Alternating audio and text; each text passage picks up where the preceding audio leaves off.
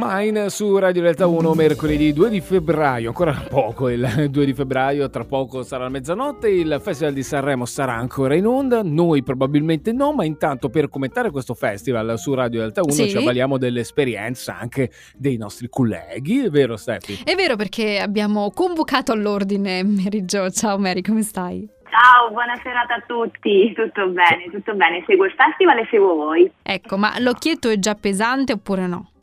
Assolutamente abituata a fare le ore piccole. Poi ho il vino accanto a me per affrontare il festival. E quindi allora? Ah, co- co- come diceva Piero Ciampi, come buono il vino, rosso, rosso, rosso. Ma senti Esatto. Mary, invece ci dai un'opinione per quanto riguarda questa serata che ti è piaciuto? Eh, Luciano Pazzaglia, appena l'abbiamo interpellato e ci ha detto quasi nessuno sostanzialmente.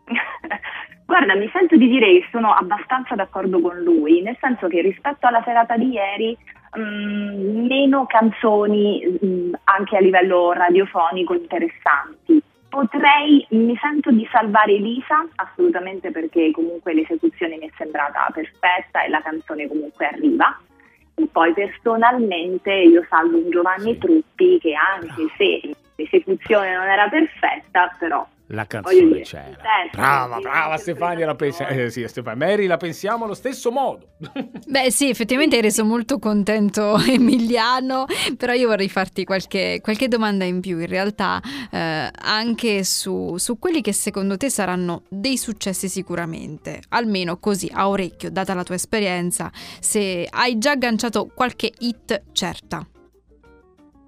Hit radiofoniche, vabbè, faccio riferimento principalmente alla serata di ieri, dove secondo me ce n'erano di più, a partire dai favoriti, Blanco e Mahmood, che comunque sia, sì, andrà, andrà. Io credo che se la caverà bene anche Ercomi, eh, Mhm. con la sua canzone, anche Dargen D'Amico, parlo ovviamente di pezzi che sono molto più ecco, orecchiabili, che ricordi facilmente, che radiofonicamente funzionano. Ok, Penso ok. sì, questi. Senti, Invece vorrei... ti faccio sì. la domanda contraria. Sì, il bravo. pezzo che meno ti ha convinto di Sanremo è quello che hai detto, ma, ma che è sta roba qua? tutti quelli che non ricordo. Eh, allora tanti, sono tanti. Eh, sì, la maggior parte, la maggior parte, sì, purtroppo sì, sento di dire per adesso la maggior parte. Mary, bene, ascolta, ma tu stai seguendo naturalmente il festival, avrai avuto modo di sentire anche Checco Zalone. Lo trovi all'altezza della situazione?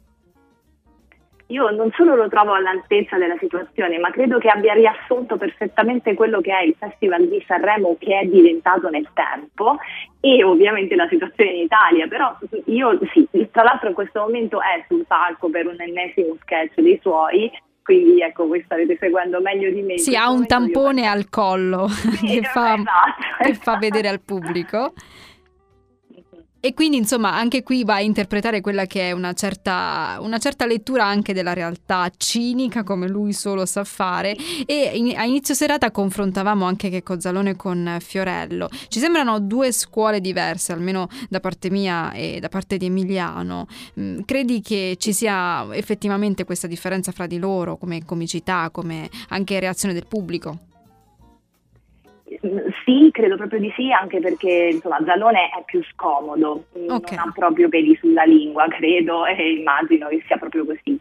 Eh, Fiorello, per quanto anche lui vada a fondo nelle faccende, però secondo me è un po' più politicamente corretto, un pochettino. Sarà anche l'esperienza diversa. Mary, grazie di cuore per essere stata qui con noi questa sera e buon festival a questo E buon punto. vino, eh, soprattutto.